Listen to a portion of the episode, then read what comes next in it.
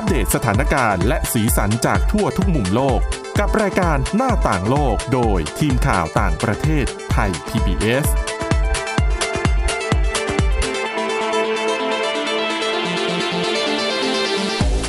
วัสดีค่ะ ต้อนรับคุณผู้ฟังเข้าสู่รายการหน้าต่างโลกนะคะ ชวนมาอัปเดตเรื่องราวทั้งสถานการณ์และสีสันจากทั่วทุกมุมโลกกับทีมข่าวต่างประเทศไทย PBS นะคะ ติดตามฟังกันได้ เช่นเคยทุกที่ทุกเวลา ผ่านทางพอดแคสต์ค้นหาคำว่าหน้าต่างโลกนะคะ หรือว่าไปที่ www.thaipbspodcast.com ค่ะ วันนี้อยู่กันกับคุณอาทิตย์สุมนเรืองรัตน์สุนทรและดิฉัน วินิษฐาจิตกรีค่ะ สวัสดีค่ะ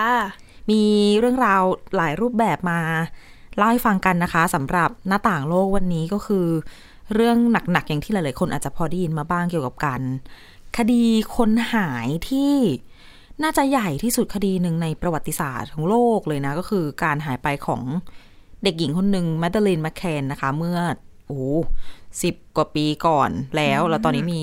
ความเคลื่อนไหวครั้งใหม่นะคะ แต่ว่าก่อนจะไปถึงเรื่องนั้นเราชวนคุณผู้ฟังฟังเรื่องของการท่องเที่ยวกันก่อน ถ้าเราพูดถึงการจะไปเที่ยวทีหนึ่งดิฉันคนหนึ่งละ โดยเฉพาะถ้าต้องไปไกลๆก็จะ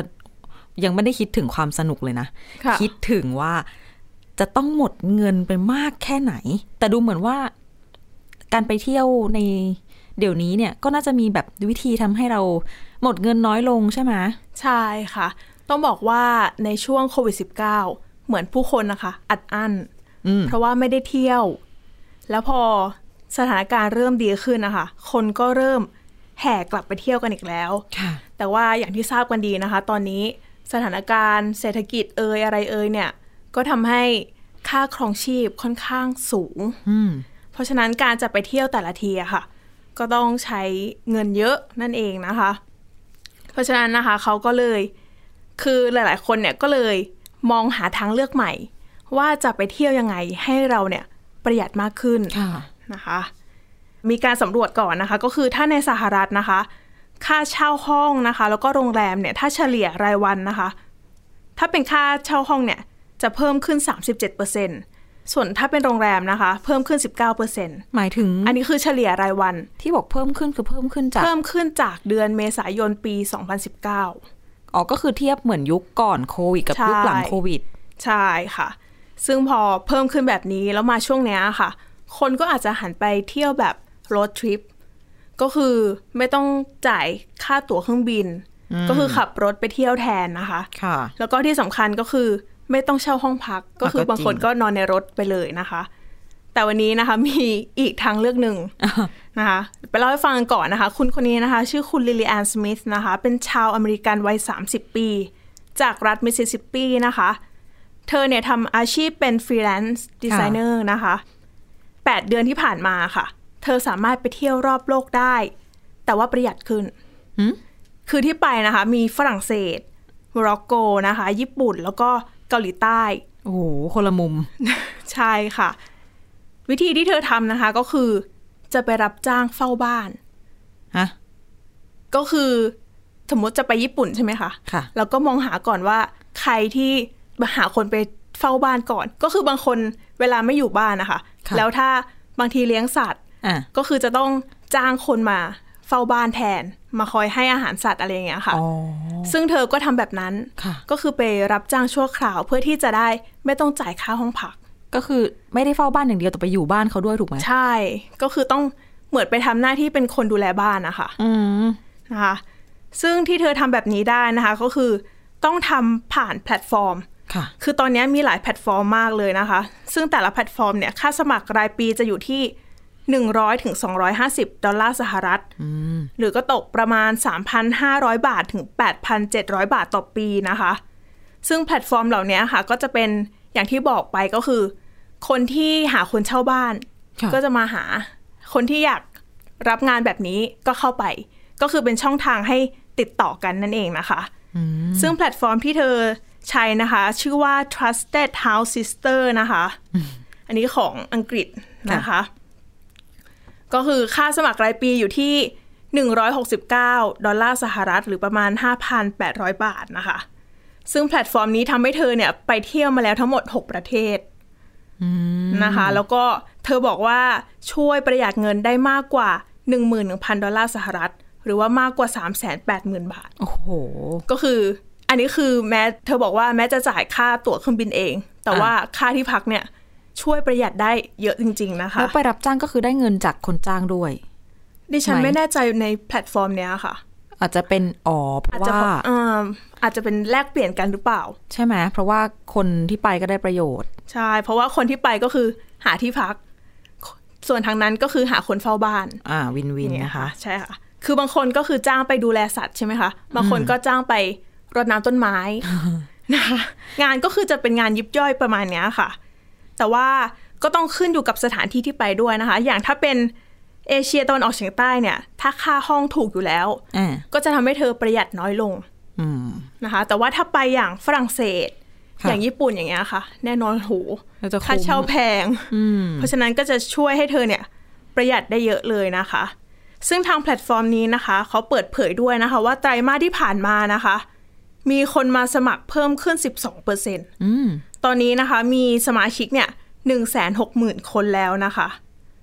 ซึ่งแพลตฟอร์มแบบนี้ในฝรั่งเศสก็มีนะคะ ชื่อ Nomador นะคะ สมาชิกเพิ่มขึ้น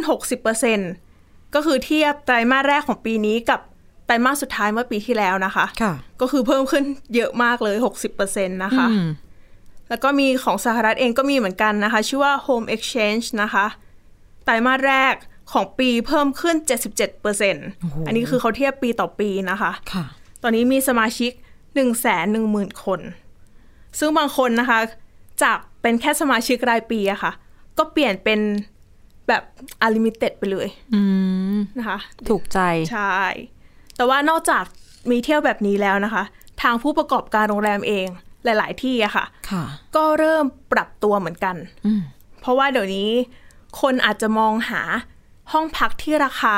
เบาลงอะค่ะค่ะ ก็คือไม่ได้แพงเหมือนเดิมนะคะอืมอย่างผู้ประกอบการโรงแรมฮิลตันนะคะ ก็ออกมาประกาศ เปิดโรงแรม ในราคาที่ประหยัดกว่าก็คือชื่อว่า Spark เหมือนเป็น low cost ใช่นะคะ ก็เหมือนเปลี่ยนกลุ่มเป้าหมายไปเลยค่ะแล้วก็ทำให้วัยรุ่นที่หาที่เที่ยวอะค่ะ ก็งบถึงอืมก็เข้าพักมากขึ้น ก็เรียกว่าเป็นการปรับตัวเนาะของใช่ทั้ง คนที่ให้บริการแล้วก็ผู้ใช้บริการด้วยอะค่ะ เพราะว่ายุคหลังโควิด -19 มันแพงจริง ๆ นะ ใช่ มันแพงตั้งแต่ตั๋วเครื่องบินและในกรณีที่ไม่ว่าจะในประเทศหรือต่างประเทศก็ตาม แต่ว่าภาพรวมค่าโรงแรมก็โอ้โห ขึ้นมาแบบเป็นเท่าตัวก็มีอะสำหรับบางที่ค่ะ ขนาดแถบอาเซียนบ้านเราก็ยังเป็นแบบนี้อืมแต่ว่าดิฉันยังไม่ได้ไปไหนเลย ไม่แน่ใจเหมือนกันว่า ราคาเนี่ยไปถึงไหนแล้ว อาจจะต้องไปรับ job แบบนี้บ้าง แต่ว่าคุณคนนี้เขาเป็นดีไซเนอร์ใช่ไหมใช่ค่ะแล้วก็เป็นฟรีแลนซ์ก็เป็นข้อได้เปรียบในการสามารถทำอะไรแบบนี้ได้ เพราะว่ามันคมันคงเป็นความแบบทำงานที่ไหนก็ได้อะเนาะอืมก็แบกคอมพิวเตอร์ขึ้นเครื่องบินไปเลยสิคะใช่เออก็เหมือนหลาย ๆ คนที่เราได้เห็นอะช่วงโควิด -19 ระบาดก็ตามที่แบบเขาอาจจะมา อยู่บ้านเราอยู่ภูเก็ตค่ะอยู่ตามเมืองท่องเที่ยวต่าง ๆ แล้วก็แบกคอมมาทำงานนะคะ แทนที่จะต้อง อุดอู้อยู่ในบ้าน ใช่ แล้วถ้าคนไหนชอบสัตว์โอ้โหงานแบบนี้นี่ดิฉันว่าเข้าทางเหมือนกันนะคะ เพราะว่าจริงๆต่างชาติเขาก็นิยมกันนะคะ เรื่องของการแบบ คืออย่างบ้านเรา อาจจะสมมติไปไหนนานๆ อาจจะเอาสัตว์ไปฝากโรงแรมอืมหรือไปฝากคลินิกค่ะ แต่ว่าเหมือนกับเคยได้ยินเรื่องที่แบบอะอย่างสหรัฐหรือว่าทางยุโรปก็จะมีการจ้างคนมาเพื่อ ให้เข้ามาหาสมมติเป็นน้องแมวอย่างเงี้ยเขาอาจจะไม่ชอบไปอยู่ที่อื่นเขาจะอยู่ชอบอยู่บ้านตัวเองค่ะแต่ว่าเจ้าของไม่อยู่ใช่ไหม ก็จะต้องการให้แบบมีมนุษย์เข้ามามีปฏิสัมพันธ์กับเขาบ้างอืมไอ้เจ้างานของการแบบเข้าไปแวะให้อาหารน้องบ้าง แวะไปเล่นกับน้องบ้าง ก็เลยเป็นสิ่งที่ต้องการอยู่เหมือนกัน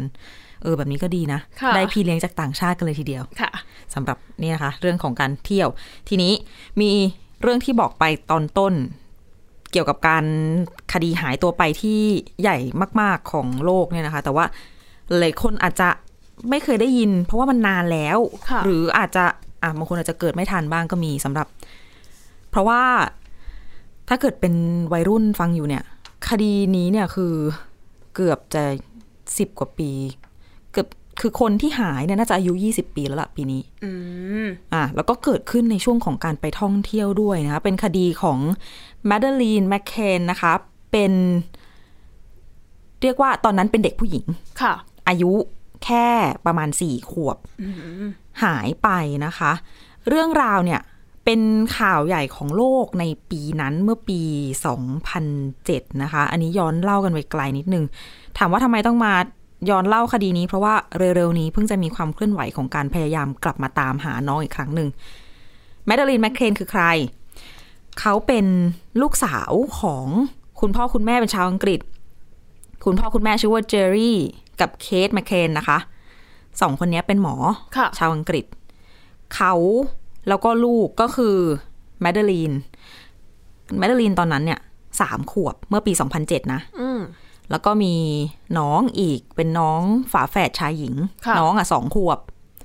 ก็คุณพ่อคุณแม่แล้วก็แมดเดลีนแล้วก็น้องสองคนใช่ไหมเขาก็ไปเที่ยวกันค่ะ ที่โปรตุเกส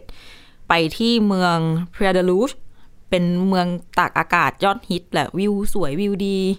ชาวยุโรปเขาก็นิยมไปเที่ยวกัน คุณพ่อคุณแม่อะครอบครัวนี้ก็ไป แล้วก็มีครอบครัวของเพื่อน แบบเป็นเพื่อนกันทั้งครอบครัวอยู่แล้วนะก็ไปเที่ยวด้วยกันค่ะ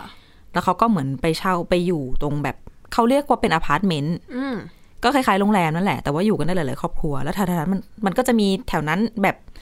สระว่ายน้ำมีร้านอาหารนู่นนี่นั่นสำหรับพักผ่อนหย่อนใจอะไรกันไปทีนี้ เหตุมันเกิดเนี่ยค่ะเขาไปเที่ยวที่พราดาลูชเนี่ย ตอนวันที่ 28 เมษายนปี 2007 ค่ะ แล้วก็พักกันอยู่ได้หลายคืนอยู่นะ จนกระทั่ง คืนวันที่สามพฤษภาคม ปี 2007 ปีเดียวกันนั่นแหละ ผ่านมาไม่กี่วัน เป็นวันที่คุณพ่อคุณแม่แล้วก็เพื่อนๆเนี่ย คือผู้ใหญ่อะ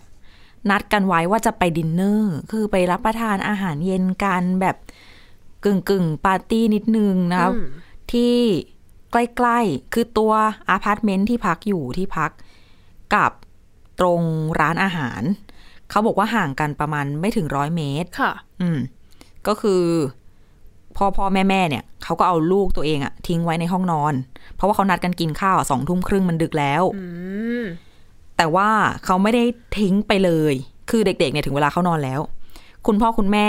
สองสามครอบครัวที่กินด้วยกันเนี่ย ก็จะใช้ระบบการผลัดกัน กลับไปดูลูกทุกครึ่งชั่วโมง อะ ครึ่งชั่วโมงแรก คุณเจอรี่ไปดูนะค่ะพออีกสามสิบนาที คุณเคทไปดูอีกสามสิบนาที คุณพ่อของอีกบ้านหนึ่งไปดูค่ะ อืม แบบนี้ ทีนี้ ระหว่างเขากินข้าวกันไปพักใหญ่ เป็นเป็นตาของคุณเคทคุณแม่ ที่จะต้องขึ้นไปดูลูกค่ะ ตอนสี่ทุ่ม ปรากฏว่าเข้าไปดูปุ๊บแมดเดลีนหาย หายแค่คนเดียวอืมลูกเล็ก ๆ ที่เป็นเด็กแฝดอีกสองคนยังอยู่ ค่ะ เขาก็เลยอะตกอกตกใจก็วิ่งหากัน คือเรียกว่าคืนนั้นอะวันที่สามพฤษภาคม ปีสองพันเจ็ดเนี่ยทางโรงแรมอะแขกทั้งโรงแรม เจ้าหน้าที่ทั้งโรงแรม หากันทั้งคืนจนเช้า ไม่เจอเดินตะโกนเดินเรียก แล้วพอวันรุ่งขึ้น พอตอนเช้าปุ๊บก็มีการไปแจ้งตำรวจเอ่ยเจ้าหน้าที่สนามบิน พวกแบบศุลกากรด่านตรวจคนเข้าเมือง แล้วก็ตำรวจหลาย ๆ ฝ่ายมาก เพื่อที่จะ หาเด็กคนนี้เพราะว่าอะในสถานะตอนนั้นคือก็เป็นนักท่องเที่ยวเข้าไปด้วยอะเนาะค่ะแล้วเด็กก็ยังเล็กอยู่เลยแค่ประมาณสามขวบเองอืมก็มีอาสาสมัครเป็นชาวบ้านน่ะเป็นร้อยหลายร้อยคนเลยค่ะ ช่วยกันค้นหาหายังไงก็ยังหาไม่เจอ ทีนี้ กรณีนี้เนี่ย มันเกิดขึ้นในโปรตุเกสใช่ไหมคะค่ะ คือตำรวจโปรตุเกสอะ ก็มาถูกวิจารณ์เอาภายหลังเหมือนกันว่าที่เราบอกว่าอาสาสมัครเนี่ย ช่วยกันค้นหาเป็นร้อยคน แต่ว่ากลับไม่มีการ ไปค้นหาเคาะประตูหาทีละบ้านทีละบ้านอย่างที่ควรจะทำอืมในละแวกนั้น แล้วก็กว่าจะสั่งปิดถนนปิดเส้นทาง หรือว่าไปเก็บหลักฐานทางนิติเวชในห้องในอะไรอย่างเงี้ย ก็ช้าบริเวณที่คิดว่าน่าจะเป็นจุดเกิดเหตุ ก็โดนวิจารณ์กันไป ทีนี้อะเขาก็ยังค้นหากันอยู่จนกระทั่งผ่านไปสองสามสัปดาห์แล้วตำรวจเนี่ย ของที่โปรตุเกสนะคะ เพิ่งจะได้ข้อมูลของคนที่คิดว่าเป็นชายต้องสงสัยคนนึง ที่หลาย ๆ คนนะบอกว่าเออเหมือนจะเห็น ว่ามาแบบป้วนเปี้ยนอยู่ที่ตัวอพาร์ตเมนต์ที่เขาพักอยู่ในคืนนั้นค่ะคนคนหนึ่งที่เห็นน่ะ คือเจนแทนเนอร์เป็นเพื่อนกับครอบครัวแมคแคนนี่แหละ แต่ปรากฏว่าทำไปทำมาแล้วตำรวจบอกว่า เออ อันนี้ไม่มีไม่มีมูลอืมใช่ แต่ว่าขอดอกจันจำเรื่องนี้ไว้ก่อนนะค่ะว่าเพื่อนของครอบครัวแมคแคนเนี่ย เป็นคนบอกตำรวจว่าเห็นคนต้องสงสัย ในคืนที่แมดเดลีนหายตัวไป ค่ะอะ ดอกจันไว้แล้วขอไปต่อ ทีนี้ความใหญ่โตของเรื่องนี้ค่ะ ในวันนี้มันอาจจะนานมาแล้วนึกไม่ถึง แต่ถ้าคุณผู้ฟังหลาย ๆ คน ถ้าเคยมันมีแพลตฟอร์มสตรีมมิ่งออนไลน์ที่เคยมีสารคดี เรื่องของแมดเดลินแมคเคนนะถ้าสนใจลองไปหาชมกันได้หรือว่าแม้กระทั่งบน YouTube อะ่ะ ก็มีทีวีหลายช่องที่เขาทำสารคดีเรื่องนี้แบบเป็นละเอียดเลยนะ เล่ากันเป็นชั่วโมงเลยเพราะว่าณเวลานั้น คดีเด็กหายคดีเนี้ย คือสื่อแทบจะหลายประเทศมากที่แบบพากันลงพื้นที่พากันเข้าไปตรวจสอบไปช่วยกันหาเด็กไปหาเบาะแสแล้วก็มีการคุณพ่อคุณแม่เขาก็เปิด รับเงินบริจาครับขอทั้งข้อมูลขออะไร คดีมันใหญ่แล้วก็ได้รับความสนใจไป เป็นวงกว้างมากจนกระทั่ง คนที่ร่วมบริจาคอะไม่ใช่แค่คนธรรมดาทั่วไปหรือคนที่อยู่แถวนั้น แม้แต่คนดัง ๆ ที่เราคุ้นๆชื่อกันอย่างแบบคอลินรูนี่เจเคโรลลิงริชาร์ดแบรนสันค่ะไซมอนโคเวลที่ดัง ๆ อย่างเงี้ย ก็ช่วยกันบริจาคเงิน เพื่อที่จะช่วยในการหาตัวแมดเดลินให้เจอ กระทั่งพ่อแม่เด็กอะยังถึงขนาดแบบถูกเชิญไปพบพระสันตะปาปาในเวลานั้นด้วยเพื่อที่จะ อืม คือมันได้รับความสนใจเป็นคดีใหญ่มาก ทีนี้ การหาแมดเดลีนเนี่ยก็ยังดำเนินต่อไปเรื่อยๆ ค่ะข้ามมาอีกเดือนหนึ่งแล้วตำรวจก็เริ่มออกมายอมรับว่าอาผิดพลาดเรื่องการเก็บหลักฐานนู่นนี่นั่น แล้วที่ดิฉันดอกจันไว้ตอนต้น ว่าเพื่อนเป็นคนไปบอกค่ะเบาะแสว่าเจอคนต้องสงสัยทำไปทำมานะคะ สื่อที่อังกฤษมีการไปรายงาน แล้วก็พลิกเหมือนกับ กลับกลายเป็นว่าไปตั้งเป้าสงสัยพ่อแม่เด็กอ่ากับเพื่อนๆว่าอาจจะมีส่วนในการหายตัวไปของลูกสาว โดยเขาตั้งข้อสังเกตว่า พ่อแม่ของเด็กเนี่ย ความที่เป็นหมอ อาจจะมีพฤติกรรมที่ชอบวางยาสลบลูก แล้วก็มีหลาย ๆ คนคอยมานั่งจับผิด คุณคุณไหมมันคล้ายๆกับเรื่องราวที่เกิดขึ้นในโลกออนไลน์ทุกวันนี้ค่ะเพียงแต่ในวันนั้นมันไม่ได้เกิดขึ้นออนไลน์อะเนาะมันก็ตามหน้าข่าวอะไรต่างๆ ก็จะมีการแบบ เอ้ยพ่อเล่าเหตุการณ์ตรงนี้ไม่ตรง แม่เล่าเหตุการณ์ตรงนี้มันอ่ามันไม่มันขัดขัดกันนู่นนี่นั่นว่าไป จนกระทั่งเนี่ย มีการตำรวจโปรตุเกสอะอยู่มาวันหนึ่งคือเปลี่ยนเป้าการสอบสวนเลยนะคะ กลายเป็นว่าพ่อแม่เด็กอะเป็นผู้ต้องสงสัยอืม ในการทำให้แมดเดลีนหายตัวไปค่ะแต่ทีเนี้ยหลักฐานข้ออ้างที่เขานำมาใช้เนี่ยเขาบอกว่า ไอ้ที่บอกว่าเพื่อนเห็นคนต้องสงสัยเนี่ย อันเนี้ยเป็นหนึ่งในข้อมูลที่พ่อแม่ของแมดเดลีนแต่งขึ้นมา ร่วมกับเพื่อนๆ เพื่อพยายามอำพรางคดี โดยจริง ๆ แล้วเนี่ยแมดเดลีนอาจจะ เสียชีวิตตั้งแต่อยู่ในห้องพักห้องนั้น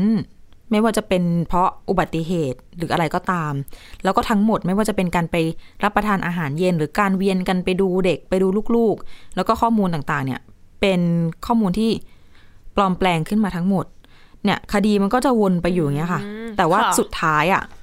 พ่อแม่หรือว่าเพื่อนของครอบครัวเขาอะก็พ้นมนทินทั้งหมดนะคะ เพราะว่าไม่มี หลักฐานที่จะมาสนับสนุนเลยว่ามีคนมีใครคนไหนที่น่าจะกระทำความผิด กระทั่งความคืบหน้าเกิดขึ้น ในอีกปีหนึ่งเลยค่ะ ข้ามมาถึงปี 2008นะนะคะ ทางครอบครัวเขาบอกว่าเขารู้สึกว่า